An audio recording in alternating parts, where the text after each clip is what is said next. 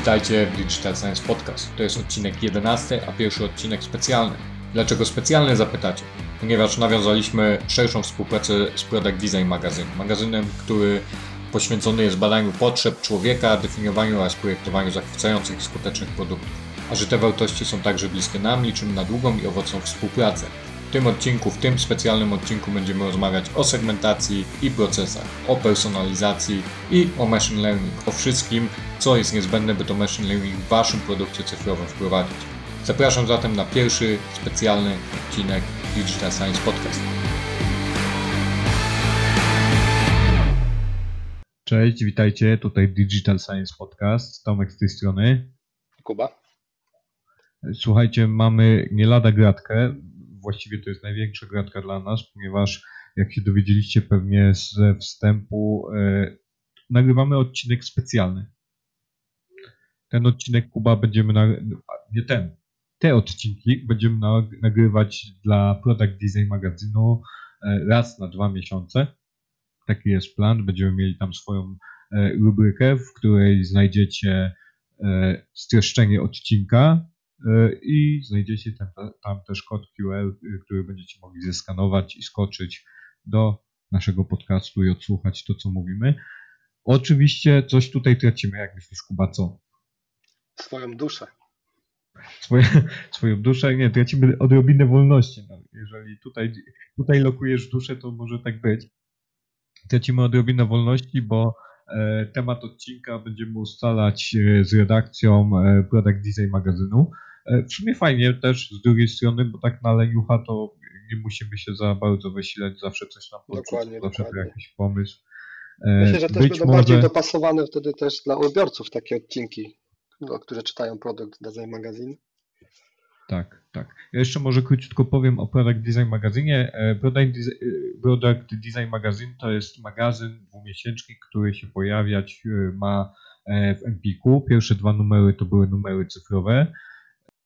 Co jest istotne, no to jest, e, to jest magazyn, e, który całościowo określa e, produkty cyfrowe, który opisuje e, biznes, jak powinien biznes działać w online Zadanie, jakie dostaliśmy, to y, opowiedzieć o e, user experience w kontekście technologii. Troszkę się głowiliśmy nad tym, jakie tematy powinniśmy poruszyć, bo tych tematów jest mnóstwo, ale z racji tego, że grupą docelową e, Product Design magazynu są osoby, które e, potrzebują wiedzy elementarnej, zdecydowaliśmy się na Podstawy. na podstawy. Na machine learning to jest hashtag machine learning, buzzword, na pewno słyszeliście ten buzzword. E, My będziemy omawiać e, ten element e, produktów cyfrowych w kontekście e, istoty procesów w produkcie cyfrowym, czyli segmentacja, personalizacja tychże procesów jako podstawa do machine learning i AI. Z czym to się je i po co to jest potrzebne? Tak jest.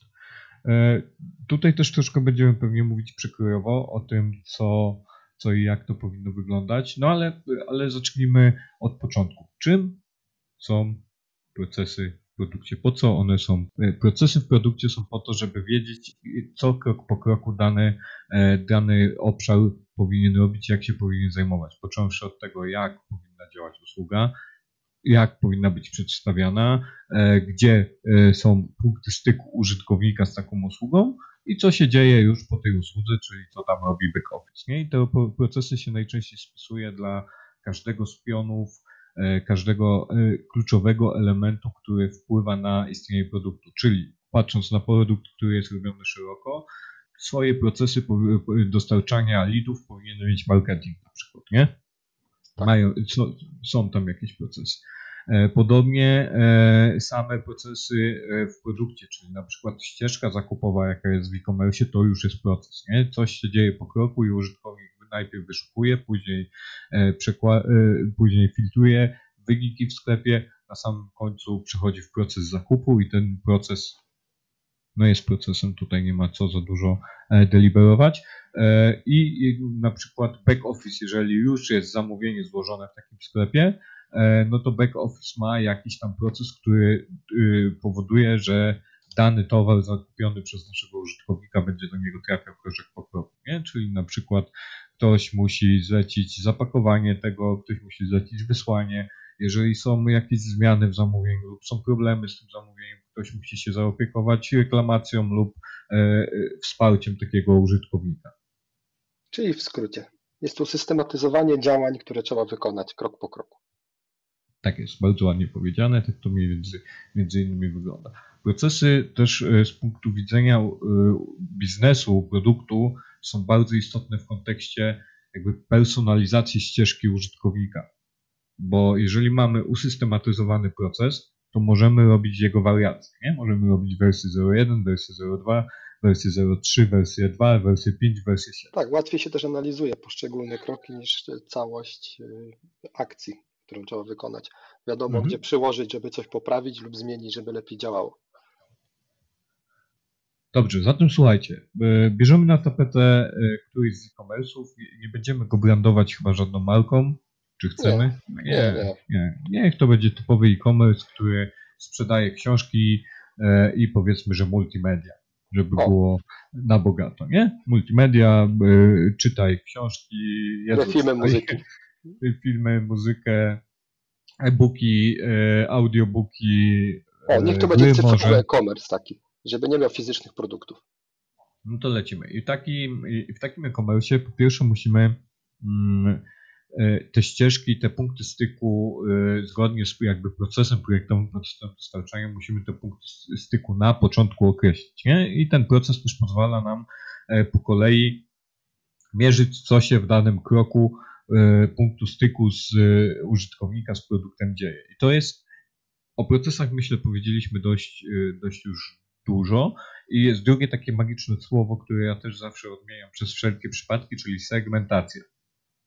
Tak. Więc co to jest segmentacja? No, jeżeli mamy y, towar w sklepie, to jest bardzo proste i, i, i trywialne. Jeżeli mamy towar w sklepie, dobrą, y, y, dobrą parabolą jest tutaj półka sklepowa, no to półki sklepowe nie są zawalone towarem jak leci, tylko są pogrupowane w pewne segmenty produktów. Nie? Tu, tu są książki sensacyjne, tu są książki e, kryminalne, tu są płyty, tu są filmy i one też się dzieją na podka więc w skrócie to jest jakby podzielenie całego towaru na kategorie. To jest taka podstawowa segmentacja, którą my wszyscy rozumiemy. Do tego jest jakby segmentacja zachowań użytkownika, czyli na przykład użytkownik, y, taka segmentacja behawioralna. Wiemy, że jeżeli użytkownik będzie e, graczem, no to on będzie miał troszkę inne zachowania i możemy mu przewidzieć pewne inne kroczki, mniejsze lub większe e, w, w procesie sprzedaży, czy tam w procesie dodawania kolejnego, e, kolejnego produktu. Jeżeli on z kolei czyta książki, e, no to też my możemy przewidzieć jakby dodatkowe elementy, dodatkowe treści, informacje, które on w trakcie procesu wyszukiwania i Tak, decydowania na segmentacja tak- przekłada się na personalizację później doświadczeń tego użytkownika. Bo możemy na przykład zrobić mu personalizację na podstawie tego, co przeglądał wcześniej lub y, gdzie czytał komentarze. Tak, że jak Mhm. przeglądał science fiction książki, no to będziemy podsuwać mu książki science fiction, no nawet gry czy filmy science fiction, bo wiadomo, że się te, interesuje tym tematem bardziej niż innymi. No Tak, to idąc troszkę w tym kierunku, no to y, jakbyśmy popatrzyli na marketingowe tematy, no to remarketing tak działa, nie? Który Dokładnie. wie, co oglądałeś i później widzicie w Google czy w, innych y, serwisach społecznościowych najczęściej rzeczy, które już y, naj, najpewniej kupiliście. Chyba, że także- tak to wygląda. No, remarketing nie jest, y, nie jest jakby żyłą złota, jeżeli chodzi o, o, o zbieranie nowej sprzedaży. A właśnie, taka dygresja, Kuba, jak się remarketing z Twojego doświadczenia sprawdza? Co, Zależy, jak jest skonfigurowany tak naprawdę. I, A to i- możesz, możesz skonfigurować tak, że. Znaczy, czy możesz założyć, że użytkownik coś kupił, żeby mu nie wyświetlać tej Tak. reklamy? Dokładnie tak można. Tak? Tak. Może- Można tak zrobić. Czyli, czyli to, jak ja kupiłem sobie, nie wiem, komputer, czy kupiłem sobie ostatnio, co to ja ostatnio kupowałem? A, e-book- e-booka? Tak. Zobacz, że wszyscy, nie wszędzie się tak dzieje. Nawet sklepy, które mają remarketing, to ci podsuwają później albo podobne produkty, którymi może być zainteresowany. Coraz rzadziej się zdarza to, że ci konkretny model na przykład buta czy y, telefonu pokazuje, nie? Często jest tak, że jak kupiłeś telefon, to pokazuje ci, nie wiem, kup szkło do niego, czy kup opokrowiec i tak dalej, nie? Ga- Gadżety czy akcesoria. Właśnie ja wiem, że to jest dowód anegdotyczny, ale to chyba ja mam totalnego jakiegoś pecha, bo cały czas, e, jeżeli coś kupię, no to widzę, jak kupię buty, to widzę buty, ale przecież już kupiłem buty, to ktoś powinien pomyśleć, że ja mogę potrzebować sznurówki do tych butów, czy nie tak, wiem. albo coś do, do konserwacji obuwia.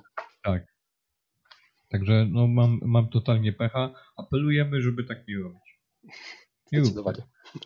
Jeżeli, jeżeli, i tutaj jest dobre, widzisz, i tutaj wracamy w, w doskonałym momencie do naszego produktu, bo jeżeli macie zrobiony proces zakupowy, cały i pro- ten proces kończy się konwersją dla segmentu, y, my mamy książki, dla segmentu na przykład y, audiobooka, e, superprodukcji z wieloma aktorami, e, fantazy, niech to będzie gra o tron, A już myślałem, że Wiedźmin.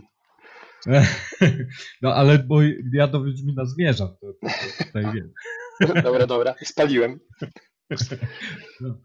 Jeżeli, jeżeli kupiłeś, e, jeżeli użytkownik Was w procesie zakupił książkę z segmentu superprodukcja i niech to będzie gra o tron, no to w dalszym kroku procesu powinniście założyć, że w kolejnym kroku my będziemy już się kontaktować z tym użytkownikiem, ale nie będziemy mu oferować tej samej pozycji lub tej samej grupy pozycji, tylko coś z, tej, z tego segmentu, czyli na przykład superprodukcję Wiedźmina Dokładnie. audiobooka. Więc, y, więc tak, to, tak to powinno działać i to e, bezpośrednio się y, przekłada na machine learning, ale myślę, że zanim zaczniemy o tym mówić, to jeszcze, jeszcze chwilkę porozmawiajmy o tych procesach, bo ja bym też chciał zaznaczyć, że jeżeli e, rysujecie procesy, no to dobrze mieć specjalistę, który zrobi z tego diagram. Diagramy jak co do zasady są, e, czy wykresy wszelkiego rodzaju, co do zasady są dla większości ludzi abstrakcyjne, bo to jest jakby trudny, trudny obszar. Niezrozumiałe. Niezrozumiałe, tak. To jest trudny obszar do jakby by szeroko, żeby szeroko go pojąć tak percepcyjnie. Natomiast y, diagramy mają bardzo fajną cechę. Łatwo się je porównuje.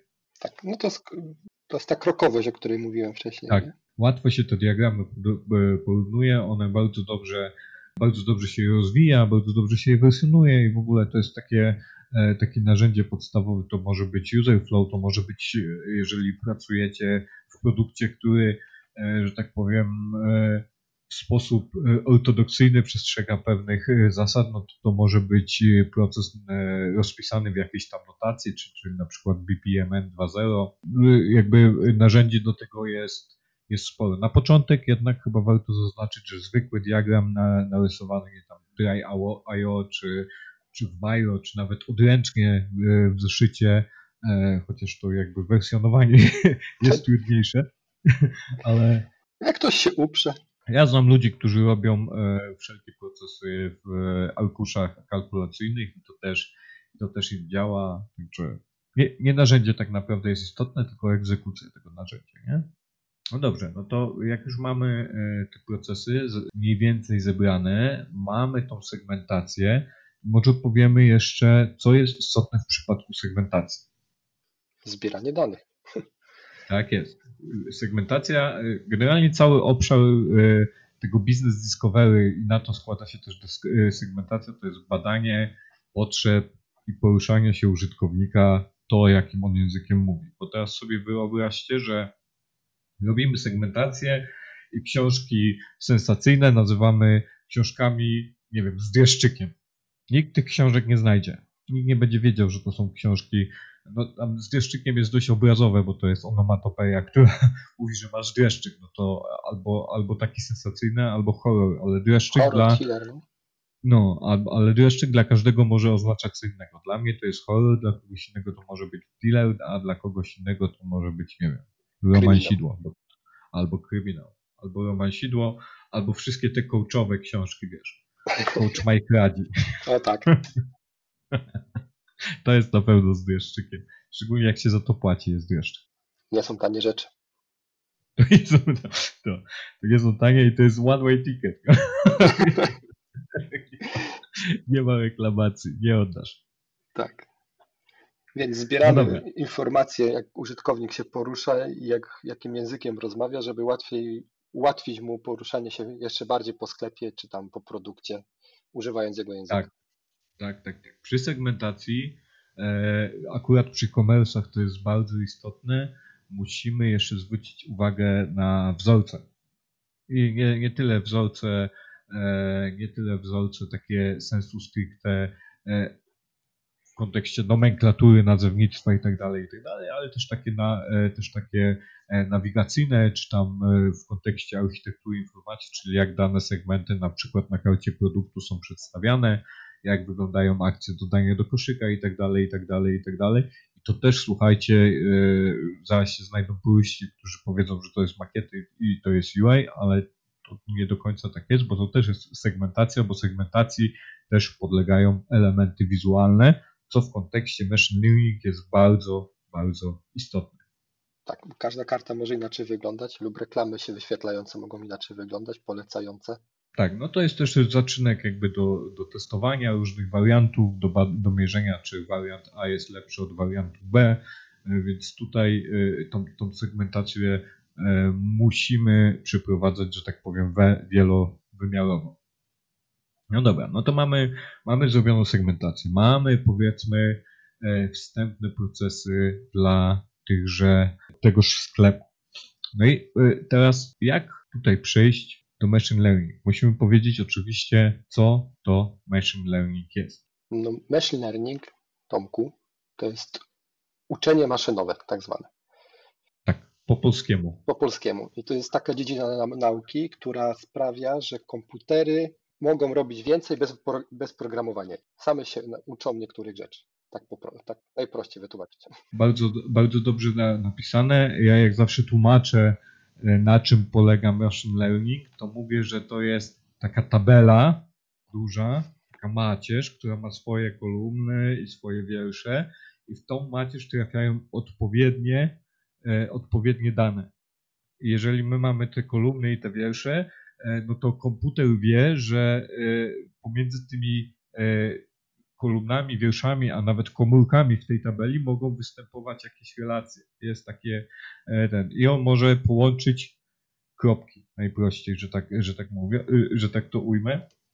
No i to jest bardzo przydatne właśnie w kontekście sklepów, produktów, gdzie przetwarza się dużo danych. Dużo danych to mam na myśli nie 100 maili, nie 1000 maili, nie 50 tysięcy maili, tylko bardziej 100 tysięcy maili, nawet, nawet niech będzie 1000 maili, do tego y, treści tych y, maili, do tego jeszcze zamówienia, które są do tych maili przypisane, do tego jeszcze kategorie, Czat, e, czat, do tego jeszcze w którym elemencie procesu, w którym kroku, w którym wariancie użytkownik zamówił, więc to wszystko jest zbierane, katalogowane w taki, w taki, do, taki, do tego wielkiego e, worka, e, poprzypisywane do odpowiednich kolumn, odpowiednich wierszy i dzięki temu e, system jest w stanie, ta macierz jest w stanie się uczyć i pokazywać nam schematy i wzorce, które są najbardziej pożądane i najbardziej prawdopodobne w kontekście danego tak, ale to jest akurat danego... jeden z rodzajów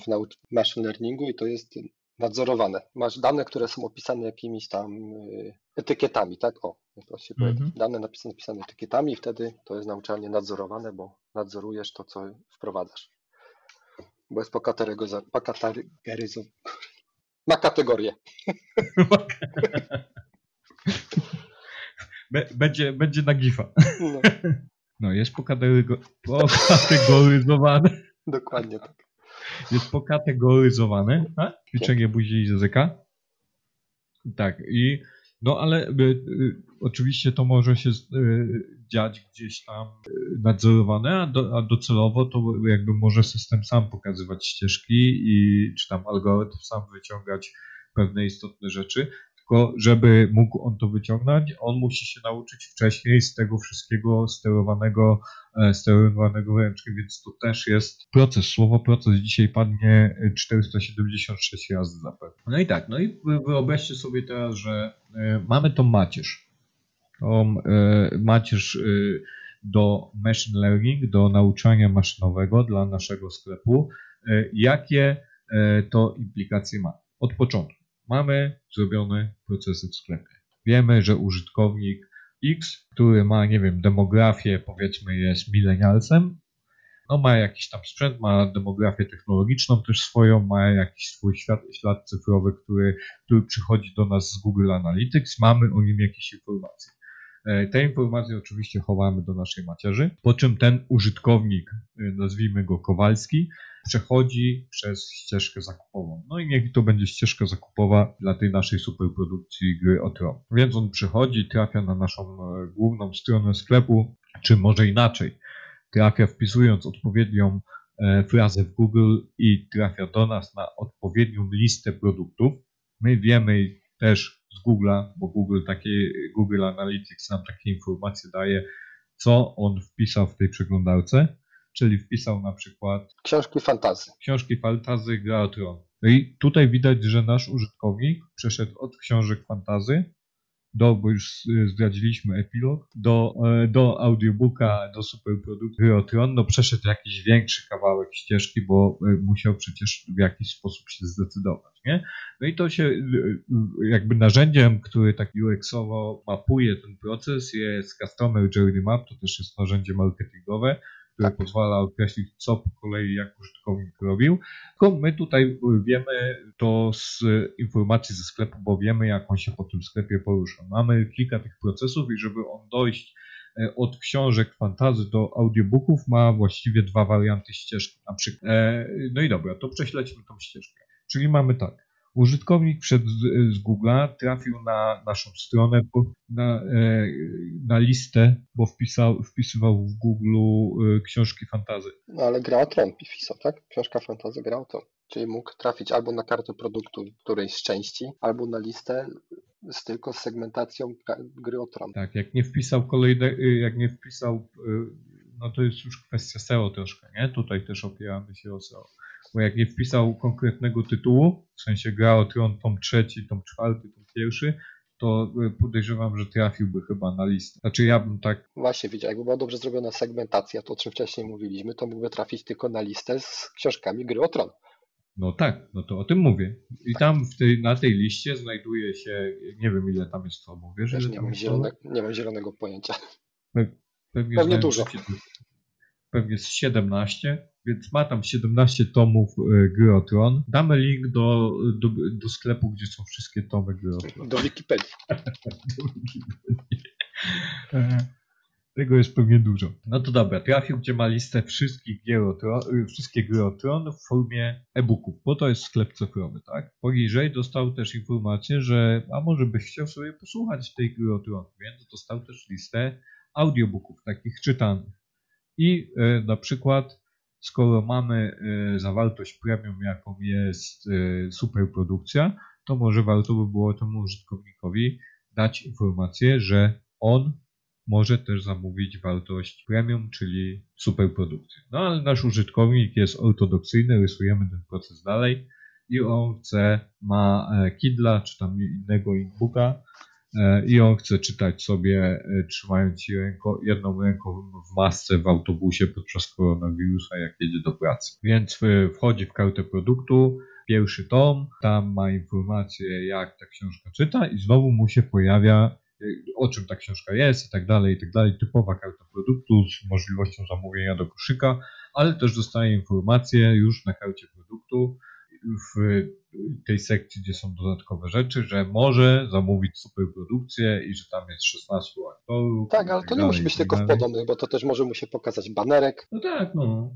To tam jakiś, jakoś tam go y, y, pingujemy, założymy, że sklep ma cel w tym biznesowy, żeby raczej sprzedawać tą su- superprodukcję niż te e-booki. Więc y, znajduje w y, tą naszą superprodukcję, wchodzi w nią, przygląda, robi jakiś tam próbny odsłuch, bo to przy audiobookach tak jest, nie?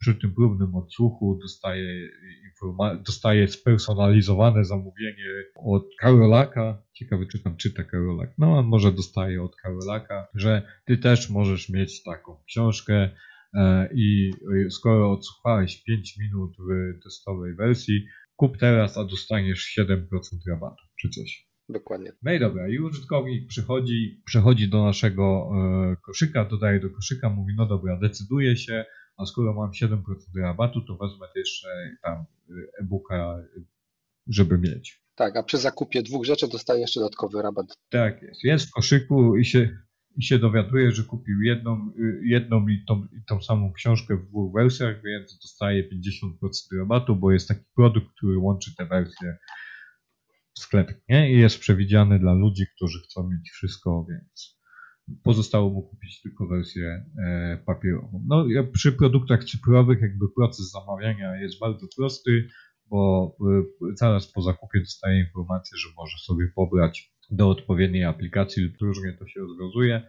No i co i dzieje się cały proces sprzedażowy. Oczywiście, jeżeli on dodał to do koszyka, dostaje informację na maila, że dodał, bo to ja to mówię wszystko, bo wy to znacie, ale to jest element procesu, który też trzeba notować, więc ja to wszystko, ja to wszystko mówię. Więc y, w momencie, kiedy on dodaje do koszyka, dostaje informację mailową, e, dostaje pewnie potwierdzenie SMS-em, że już zapłacone, że już ma daje zgody na jakieś przetwarzanie danych osobowych i tak dalej, i tak dalej, nie? Na samym końcu e, dziękujemy mu serdecznie, wziął z nami udział w tej przygodzie i odezwiemy się, strzelam, ja bym tak zrobił, e, i odezwiemy się za dwa tygodnie, jak już przeczyta, żeby kupił kolejną część. Tak. Wysyłałem mu, że, że dostaniesz, że masz rabacik, czeka i Tak. wykorzystaj go do miesiąca, to będziesz miał dodatkowy coś. Na kolejną. Przeczytaj, przesłuchaj, idź dalej, nie? E, Czytaj, czytaj dalej, jeszcze tylko 16 tomów przed tobą. Mamy ten proces, w tym procesie przewijała się ta nasza segmentacja, bo y, prócz segmentacji takiej typowo, typowej y, według kategorii,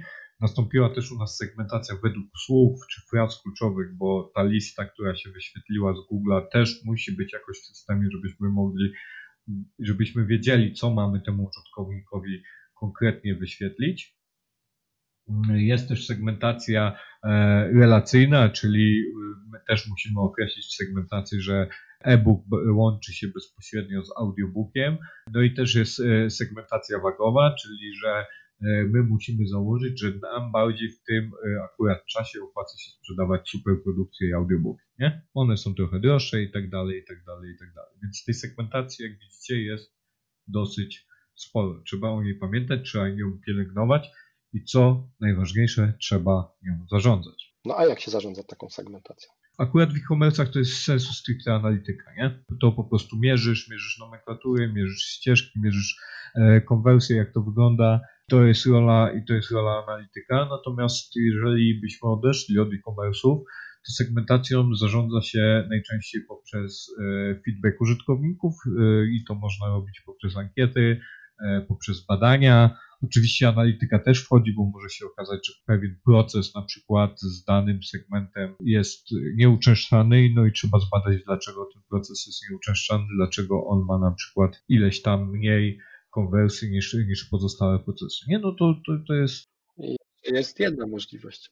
Uczysz machine learning tak, że sam robi segmenty nowe i zarządza, zarządza nimi sobie już przez naukę nowych. I e, tutaj bardzo płynnie przechodziłem właśnie do machine learning. I to jest właśnie klucz. To y, Kuba powiedział jednym zdaniem to, o czym mówimy od 33 minut.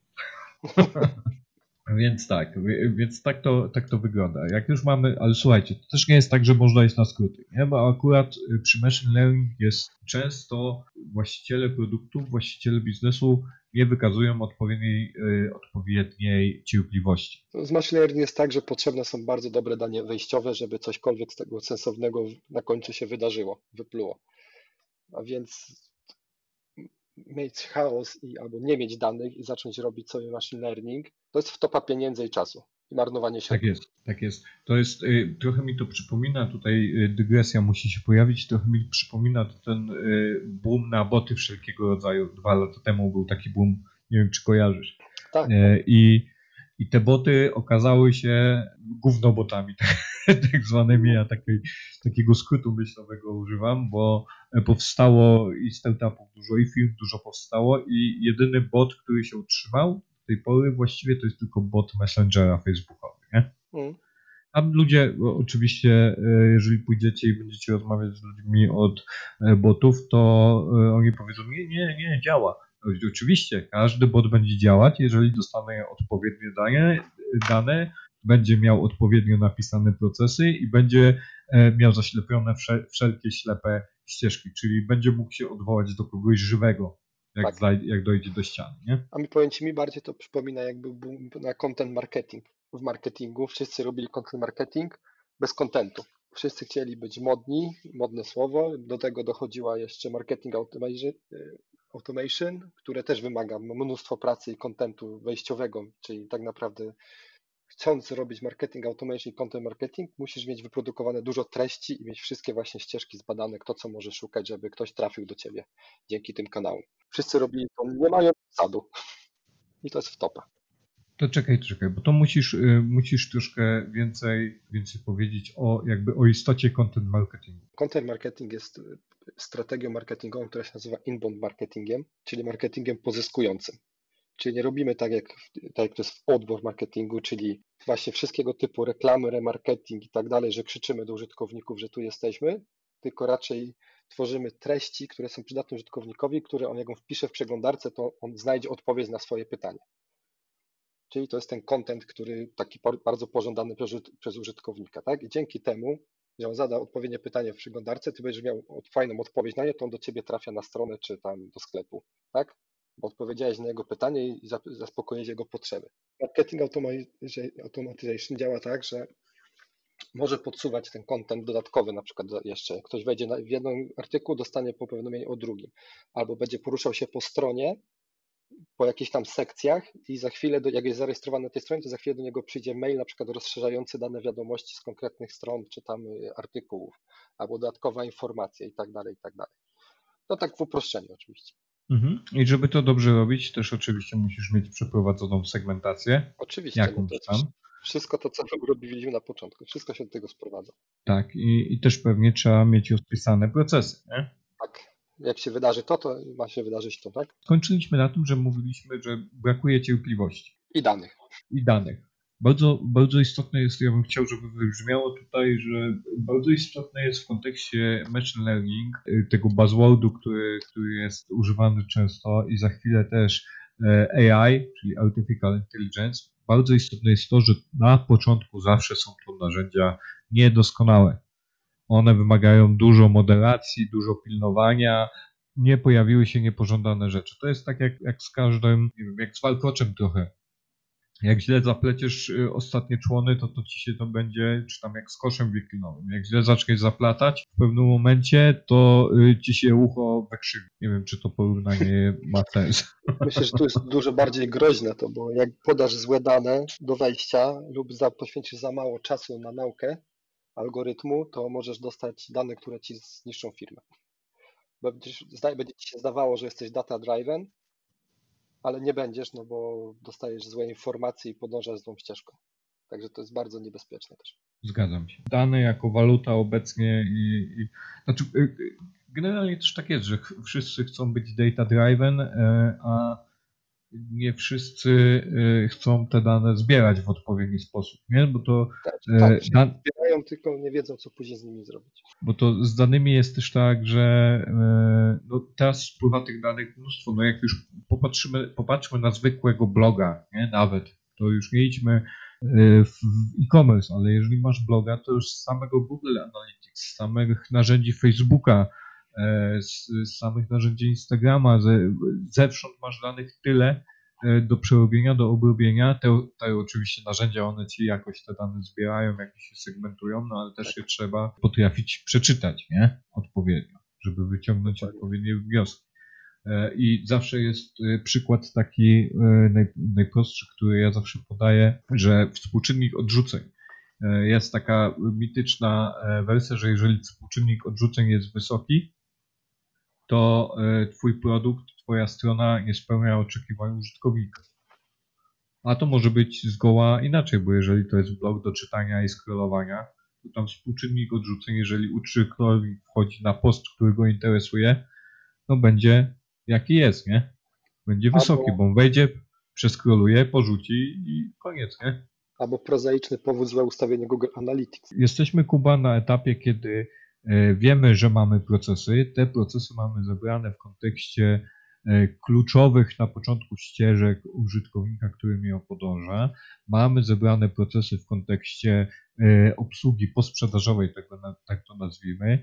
Mamy rozrysowany proces w kontekście e, reklamacji razem z wariantami.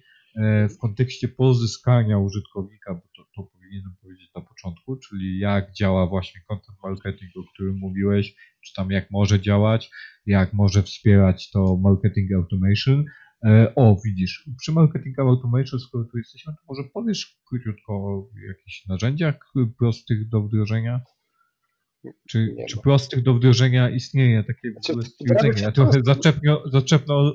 Wdraża się, wdraża się prosto te narzędzie, bo to jest podpięcie kodu pod stronę. Aha.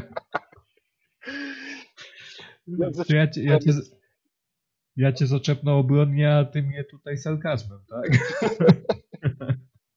Nie, to jest temat na inny odcinek. No to dobra. To niniejszym zobowiązujemy się do odcinka o, o marketing automation. Mamy w ogóle za, zaległy e, segment marketingowy do zamknięcia, więc, więc akurat dobrze się poskłada. Dobra. E, Więc mamy, e, mamy y, procesy w kluczowych obszarach. Mamy też, co ważne, a o czym nie powiedzieliśmy, punkty styku pomiędzy obszarami, czyli na przykład gdzie e, wkracza w danym procesie, w którym e, momencie wkracza na przykład e, support, gdzie wkracza sprzedaż, gdzie wkracza marketing i wkracza na przykład komunikacja marketingowa, tone of voice w kontekście jakby produktu, nie? To też jest bardzo ważne, żeby to połączyć w taki, kurczę, nie wiem jak to nazwać, w taki obraz, który na stole jak wyłożysz, to masz jakby uprocesowiony cały obraz swojego produktu, nie? Później rozkładasz miski i Ostatnia wieczerza. już, już zupę. Ostatnia wieczerza. I mamy zrobioną tą segmentację podstawową wedle nomenklatury, we- wedle jakichś tam wzorców, czyli nie dajemy y, książki z dreszczykiem, tylko dajemy książki sensacyjne, tillery i tak dalej, i tak dalej. Czyli nie wymyślamy koła na nowo, to jest bardzo istotne. Ja zawsze też się staram trochę stopować. Zróbmy tak jak inni. Nie pewne rzeczy muszą być tak, jak mają wszyscy, bo to są Dokładnie. wzorce, Ludzie lubią to, co znają. to są wzorce zachowań, a e-commerce to już w ogóle, bo, bo karta produktowa, znaczy w e-commerce'ach może inaczej. W e-commerce'ach często różnicę robi po pierwsze obsługa, po drugie w obecnych e-commerce'ach, nie? Po drugie jakość tej obsługi, e, no i po trzecie jakieś e, e, mikro takie rzeczy, na które się składać może właśnie machine learning, bo no, w odpowiedni sposób podpowie, co dany użytkownik powinien zamówić. Więc mamy tą segmentację podstawową. Później mamy tą segmentację e, relacyjną, czyli jeżeli, e, jeżeli ktoś e, bierze książkę e-booka, to my możemy mu połączyć to relacyjnie z, z superprodukcją, który mu może bardziej odpowiadać, a to biznesowo nam może bardziej opłacać. Nie? Czyli to jest ta relacyjna w oparciu o, o zyski produktu, że tak to ujmę. No i jest jeszcze segmentacja trzecia, biznesowa, czyli to, co jest, to, co jest najistotniejsze dla biznesu, żeby sprzedawać, więc tutaj musi być położony nacisk na sprzedaż. Jak mamy te dwa czynniki, takie czy, czy, czynniory, nawet ja bym to nazwał, jak mamy te dwa elementy opracowane, to to jest dobry zaczyn do tego, żeby usiąść nad taką macie- macierzą i zacząć uczyć nasz algorytm. Oczywiście my do tego potrzebujemy odpowiednich ludzi, potrzebujemy programistów. Ja tutaj nie chciałbym rozmawiać o rzeczach takich sensu stricte technicznych, bo to trzeba specjalistę, który, e, który na te rzeczy odpowie. My możemy natomiast powiedzieć, że im e, lepsza jest jakość tej macierzy, tych tabel, które zbieramy, tych danych, które zbieramy, im one są bardziej, y, to jest spore uproszczenie, ale im one są bardziej zero-jedynkowe i im jaśniej możemy wykazać relacje pomiędzy pewnymi segmentami, relacje pomiędzy y, segmentem a procesem i tak dalej, i tak dalej, i tak dalej, tym algorytm, który nam napisze programista, będzie szybciej się uczył, nie? Tak. I będzie dokładniejszy. będzie dokładniejszy i łatwiej nim będzie zarządzać, bo e, później trzeba e, oczywiście dbać o higienę i tego algorytmu, e, no i tych tabel, których i tych danych, które zbieramy i to, to wszystko na wszystko ma, ma wpływ stety i niestety i naprawdę trzeba mieć niezłego mózgowca, który nam to przygotuje. Są rozwiązania gotowe, są algorytmy na przykład Google'owe, które można wpiąć i, i testować sobie, no ale tutaj też potrzeba człowieka, który będzie znał mechanikę, jak to, jak to działa. Tak. Co do zasady produktowiec czy marketingowiec powinien wiedzieć, że, dana, że dane, które my zbieramy, że procesy, które mamy, muszą być przejrzyste, ja jeszcze zawsze lubię mówić, jak myślisz o procesie, to myśl o nim tak, żeby on był skalowalny dla ciebie horyzontalnie, w płaszczyźnie poziomej, czyli dodając kolejne kroki i wertykalnie. Czyli jeżeli jesteś w kroku X, to mo- możesz dodać krok X1, X2, X3, X4. Jeżeli tak, y, taką siatkę jesteś w stanie stworzyć, jeżeli taką masz higienę procesów, to wtedy jest ok. Tak, no, mi się wydaje, że też fajnie, jak są jeszcze jakoś w jakiś sposób mierzalne te procesy, w sensie, czy mo- że można je sprawdzać, czy one działają, czy nie działają w w niektórych Mhm. punktach, nie? Jednak matematycznie, jak widzisz, to to jest dużo lepiej niż jak wydaje mi się, że to powinno być tak. No tak, ta obserwacja i to mierzenie jest kluczowe, bo już mówiliśmy wcześniej, że jak nie mierzysz procesu, to nie wiesz na przykład, że ten, że, w ten proces wchodzi na przykład w ciągu miesiąca dwóch użytkowników. No to po co go utrzymywać, po co go rozwijać, po, po co go mierzyć nawet, nie? Ale to, nie, no bo na przykład moim zdaniem to jest informacja o tym, że on jest zły i trzeba go zmienić. No tak, tak, tak, to ja o tym mówię, nie? Jak, jak go zmienisz albo zlikwidujesz, to go już nie będziesz musiał mierzyć. Okej. Mamy to. Kogo trzeba szukać? Jakby się, jak chce się wdrażać w machine learning? Czy w sensie programistów? Czy że kogo szukać? Czy że kogo szukać, od kogo się uczyć? Od kogo się uczyć? Znaczy nie wiem, czy my jesteśmy w tym obszarze, że ktoś by chciał się uczyć. Znaczy my na pewno nie nauczymy. Bo, No nie, nie, nie, absolutnie. e, Nie. nie, nie, nie, nie. My możemy powiedzieć, jak się przygotować i gdzie, jak to jest istotne dla, e, dla produktu. Może jeszcze powiedzmy w ogóle, y, tak podsumowując już Kuba, co możemy osiągnąć w kontekście tego naszego użytkownika, który finalnie kupił superprodukcję. On powiedzmy ma tą superprodukcję, e, za miesiąc dostaje informację, że Najprostsza rzecz, co możemy osiągnąć, to przekonać go do następnego zakupu, przekonać go do polecenia na przykład danego sklepu lub produktu innemu użytkownikowi. To chyba takie najprostsze rzeczy, nie? No możemy go też na przykład przekonać, a mówiłem, że przekonać do zakupu czego innego, nie? mi się wydaje, że gdybyśmy mieli, mamy pierwszą iterację naszą procesową, gdzie nasz użytkownik zakupił książkę i od tej pierwszej iteracji po tam miesiącu uruchomiliśmy machine learning, który działa, no to my e, po pierwsze e, wtedy nie musiałby być system, który przypomina w sensie jakiś mm, e, ticketowy, że ten użytkownik kupił, to warto mu wysłać ofertę, tylko właśnie skrypt by nam zasugerował, że wyślij ofertę, użytkownik kupił superprodukcję, e, więc może się go zapytać najpierw, czy już przeczytał albo przesłuchał tą superprodukcję, nie? No i jeżeli on przeczytał, no to my możemy mu podrzucić, nie? Albo poczekać, to jest też ciekawy wątek i w kontekście machine learning, e, bo my systemowo możemy u, y, ustawić tak, że mail wyjdzie do niego równo po miesiącu.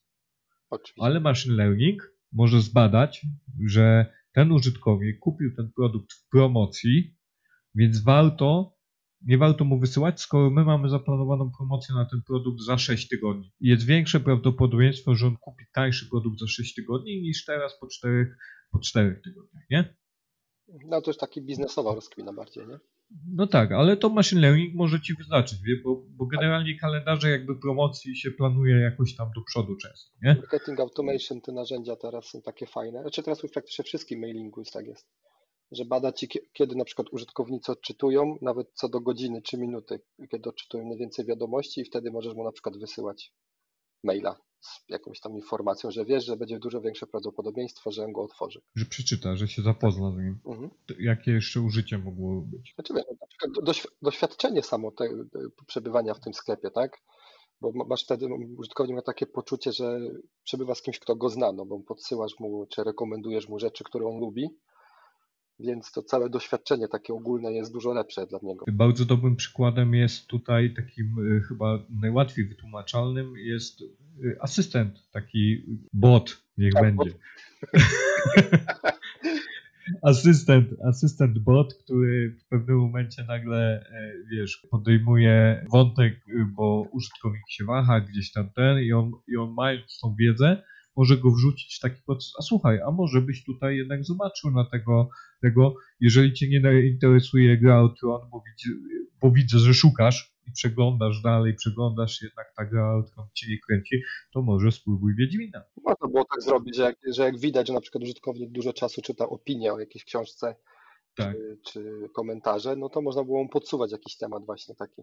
Idąc dalej, jeżeli algorytm jest dojrzały, to może też y, behawioralnie jakby traktować użytkownika, nie? Czyli odpowiednie treści w odpowiednim czasie, to już mówiliśmy o tym. Tak, no ale może na przykład wysuwać mu treści takie, że na podstawie podobieństw, które inni użytkownicy lubią, tak? Że widzi, że jest podobna no, zajawka na dany temat, no i widzi, że to jest, ci, ci użytkownicy lubią to, a on jeszcze tego na przykład nie zna, nie? A jest, a jest chwalony, to też może podrzucać taki, taki wątek mu, żeby do sprawdzenia. Bo to też będzie właśnie w machine learning. Tak jest. Ja jeszcze mi jedna przyszła rzecz bardzo, bardzo istotna e, w kontekście jakby e, social proof na przykład, nie? że może wyświetlać odpowiednie komentarze nawet, bo wyobraź sobie, że przy takim Wiedźminie masz 1600 komentarzy. Oczywiście liczba ten, ale już jak masz y, trzy strony, to już raczej y, bardzo, y, bardzo zdeterminowany użytkownik dochodzi do trzeciej strony komentarzy i może podrzucać te komentarze, które okażą się najistotniejsze dla użytkownika. Nie? I to nawet mogą być dojrzały machine learning, może podrzucać nawet w, w kontekście słów kluczowych, które są w tych komentarzach. Nie? Tak, dokładnie tak. Więc to przekrojowo, przekrojowo tak. Korzyści jest mnóstwo. Korzyści jest okropnie mnóstwo. Yy, To, to jest praca taka trochę e, mrówcza. Tu trzeba wziąć yy, pilniczek i po prostu taka troszkę jak renowacja kaplicy sykstyńskiej. Nie? Odkrywasz kawałeczek po kawałku, zbierasz informacje i Taka manufaktura, nie fabryka. tak jest na początku. Natomiast Umówmy się, że tego się nie da zrobić za 5 zł. Ja w ogóle myślę, jeżeli już tak mówimy o przyszłości, to ja w ogóle myślę, że algorytmy machine learningowe, już o marketing automation nie wspominam, bo to już się dzieje tam, nie? Tam to jest jakby normalny element, bo bez tego chyba raczej by się nie dało e, oferować takich narzędzi, ale y, platformy sklepowe za chwilę takie popularne e, będą miały e, odpowiednie narzędzia do tego, żeby, żeby polecać te, te, te historie wszystkie, nie? Pewnie tak. No wiesz, no, najlepszym przykładem machine learning teraz to jest chyba Tesla albo Netflix. Netflix chyba jest. Netflix, no te, Tesla też swoją no, drogą, nie? to Chociaż Turbo, nie? te, Tesla jest super przykładem, bo jak oni tam sztuczna inteligencja już dochodzi, to już level wyżej, nie? Ale, No, ale jak oni wypuścili ten feature Come to Me, to się nazywało, że można było zawołać Teslę i ona Mhm. przyjeżdżała i ta Tesla wjeżdżała w trawniki, w żywopłoty, w garaże, wiesz, takie, historie, no. nie zauważyła znaku stop i później policjanci ją haltowali na autostradzie i po pusta jechała. Tak. tak. No więc takie, e, takie historie były, no ale algorytm musiał się nauczyć pewnych zachowań. Dosyć to odważne eksperymentować z autem na drodze, ale, ale jak, jak pokazuje historia, no to, to się też dzieje. Nie? Więc tutaj ta, ta granica tych, no te błędy, my zawsze mówimy zresztą, że trzeba dać sobie popełnić błędy, trzeba nawet dać popełnić te błędy sztucznej inteligencji, czy tam uczeniu maszynowemu. No bo to też ją uczy, tak naprawdę błąd Tak uczy, tak? No dobrze, Kuba. Ja, ja bym jeszcze na sam koniec tylko powiedział e, o tym, jakie to ma, mo, może mieć przełożenie na interfejsy, czyli na ten układ sklepu, nie? że machine learning, to właściwie my się kręcimy trochę wokół tego tematu cały czas, nie? ale e, y, machine learning, jeżeli macie e, zrobiony design system, e, czyli element, jakiś tam zbiór elementów interfejsu, które modułem zakupowym e, w karcie produktu. Można tak wyuczyć macierz, że ona będzie wyświetlać inny układ tych modułów. Nie? Jeżeli ktoś zwraca uwagę na oceny, to te oceny mogą być w takim miejscu, żeby zwiększyć konwersję. Nie? Jeżeli ktoś ceni opinie i Ale recenzje, jak ktoś na przykład więcej zdjęć ogląda, to mu te zdjęcia będą albo większe na przykład na karcie produktu Tak. od razu lub ich więcej. super przykład. Tak, jeżeli ktoś lubi czytać recenzje, nie wiem, polecanych influencerów czy tam kogoś, no to będzie miał te recenzje jakby wytłuszczone i w takim Mhm. miejscu, że one będą działać, nie? Więc Ja jeszcze wrócę do na przykład do Netflixa. W Netflixie jest tak, nie wiem czy zauważyłeś, że banery się podmieniają w filmach. Nie zawsze są te Mhm. same. I to też Tak. jest tam właśnie na, na tej zasadzie zrobione, nie? Y, y, Każdy, Netflix też jest dobrym przykładem w ogóle, bo y, ten algorytm, jeżeli ktoś y, tak. Mi ją wkurza osobiście. No, ja też, ja też średnio trafiam z tym algorytmem, ale znam ludzi, którzy są super zadowoleni. Tak, ja? Problemem są zawsze ludzie, którzy. I to tak. To samo jest przy Spotify, nie? Bo tam ten, ten algorytm też fajnie działa. Ja dużo y, fajnych numerów wyciągnąłem z, z odkryć w tym tygodniu, ale ja słucham muzyki bardzo eklektycznie. Od polskiej muzyki rozrywkowej przez muzykę klasyczną do, do ten i, właściwie y, jak mam tych list, to mam ich kilka do wyboru i znajduję jeden na, nie wiem, 10-20 kawałków. Nie? I taka sama sytuacja jest z Netflixem, nie? Bo jak zaczniesz, masz ochotę i masz tydzień klasyków kina akcji z lat 90., to za chwilę będziesz miał całego Netflixa z lat 90. Nie? A to nie, nie o to chodzi, nie? On nie tak się szybciutko nie przedstawia. No ale pewnie Jest cały pracuję nad tym, także. Tak jest. A co, a co najważniejsze, to y, w ogóle tą macierzą, nie wiem czy wiesz, y, Netflix udostępnia ten cały algorytm. Tak, Można, widziałem, na GitHubie jest udostępniony. tak, może, można sobie, Swoją drogą też. o, No, Tesla też wszystkie swoje rozwiązania y, udostępnia. Powiedziała, że nie będzie nikogo ścigać, chyba że ktoś użyje tego w złych intencjach. To wtedy będzie sprawa. na przykład przejechaniu Prezydent. pewnych osobistości. Nie Znaczy. chciałem tego mówić, bo to my nie z tych, my nikogo nie chcemy Nie mamy przejeżdżać. Tesli. Co? Nie, nie mamy Tesli. Ale jakby malucha, wiesz. To słuchajcie, to e, ja myślę, że będziemy kończyć, nie? Myślę, że tak. Tutaj chyba nie ma co więcej roztrząsać już, bo Strasznie trudno się pisze rzeczy takie abstrakcyjne o machine learning. Lepiej się o tym mówi, lepiej się o tym rozmawia. Ale być może się pokuszę, żeby napisać jakiś kawałek, kawałek tekstu. Słuchajcie, no ten odcinek znajdziecie na pewno w środowym albo w czwartkowym, już nie pamiętam w tej chwili. Czwartek to jest yy, 16? 18. 18. 18 czerwca, e, tak jakoś pewnie będzie miał premierę nowy, e, nowy numer Product Design Magazine. Jeżeli się pomyliłem, to e, dorzucę to, czy tam wytnę i zmienię, albo całkiem to wytnę, ale wydaje mi się, że w przyszłym tygodniu. Tam znajdziecie krótkie streszczenie tego odcinka o, o tym, co tutaj my o czym rozmawialiśmy. No i co, i dziękujemy, dziękujemy za, myślę, że śmiało mogę powiedzieć, za zaszczyt bycia częścią Product Design magazynu. Będziemy starać się łączyć to y, technologię analogową na półkach Empiku z y, e, technologią cyfrową, jaką jest podcast. Będzie fajnie.